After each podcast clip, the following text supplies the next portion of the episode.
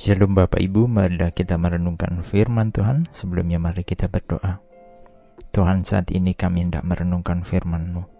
Roh Kudus pimpinlah kami dalam perenungan saat ini. Di dalam nama Tuhan Yesus kami berdoa. Haleluya. Amin. Bacaan saat ini diambil dari 1 Yohanes 1 ayat 7, 1 Yohanes 1 ayat 7. Tetapi jika kita hidup di dalam terang, sama seperti Dia ada di dalam terang, maka kita beroleh persekutuan seorang dengan yang lain. Dan darah Yesus, anaknya itu, menyucikan kita daripada segala dosa. Pandemi COVID-19 menjadikan kita tidak lagi bisa berkumpul secara fisik dengan teman, kolega, bahkan saudara, yang mungkin sering kita lakukan saat sebelum adanya pandemi. Bahkan, untuk sebuah persekutuan dalam ibadah pun sekarang terbatasi.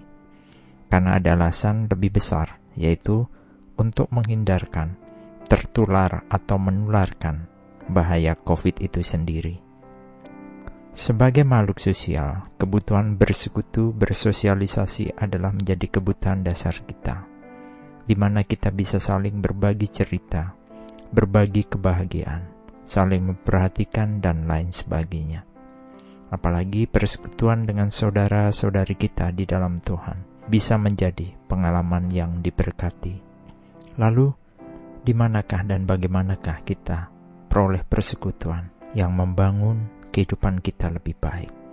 Karena banyak juga persekutuan yang dibangun karena kesamaan kebutuhan, tetapi dilakukan dengan cara yang tidak berkenan Bukannya sekarang banyak sekali komunitas-komunitas dengan basis hanya untuk kesenangan semata, hobi, dan juga hal-hal duniawi yang mungkin justru menjauhkan kita dari keluarga, juga dari Tuhan. Pada bacaan 1 Yohanes 1 ayat 6 dan 7, Yohanes membicarakan persekutuan dengan Tuhan dan persekutuan dengan manusia. Persekutuan yang baik adalah yang membangun pribadi kita setiap hari kepada Tuhan dan juga kepada sesama. Dalam 1 Yohanes 1 ayat 7 di sini dikatakan, hidup dalam terang, di mana terang tersebut adalah terang Tuhan itu sendiri. Artinya, hidup dalam persekutuan yang baik dengan Tuhan akan membangun suatu persekutuan yang baik juga dengan manusia. Membenci sesama kita berarti juga kita hidup dalam kegelapan, sehingga tidak memungkinkan terjadi persekutuan dengan Tuhan. Tuhan itu terang, dan di dalam Dia sama sekali tidak ada kegelapan.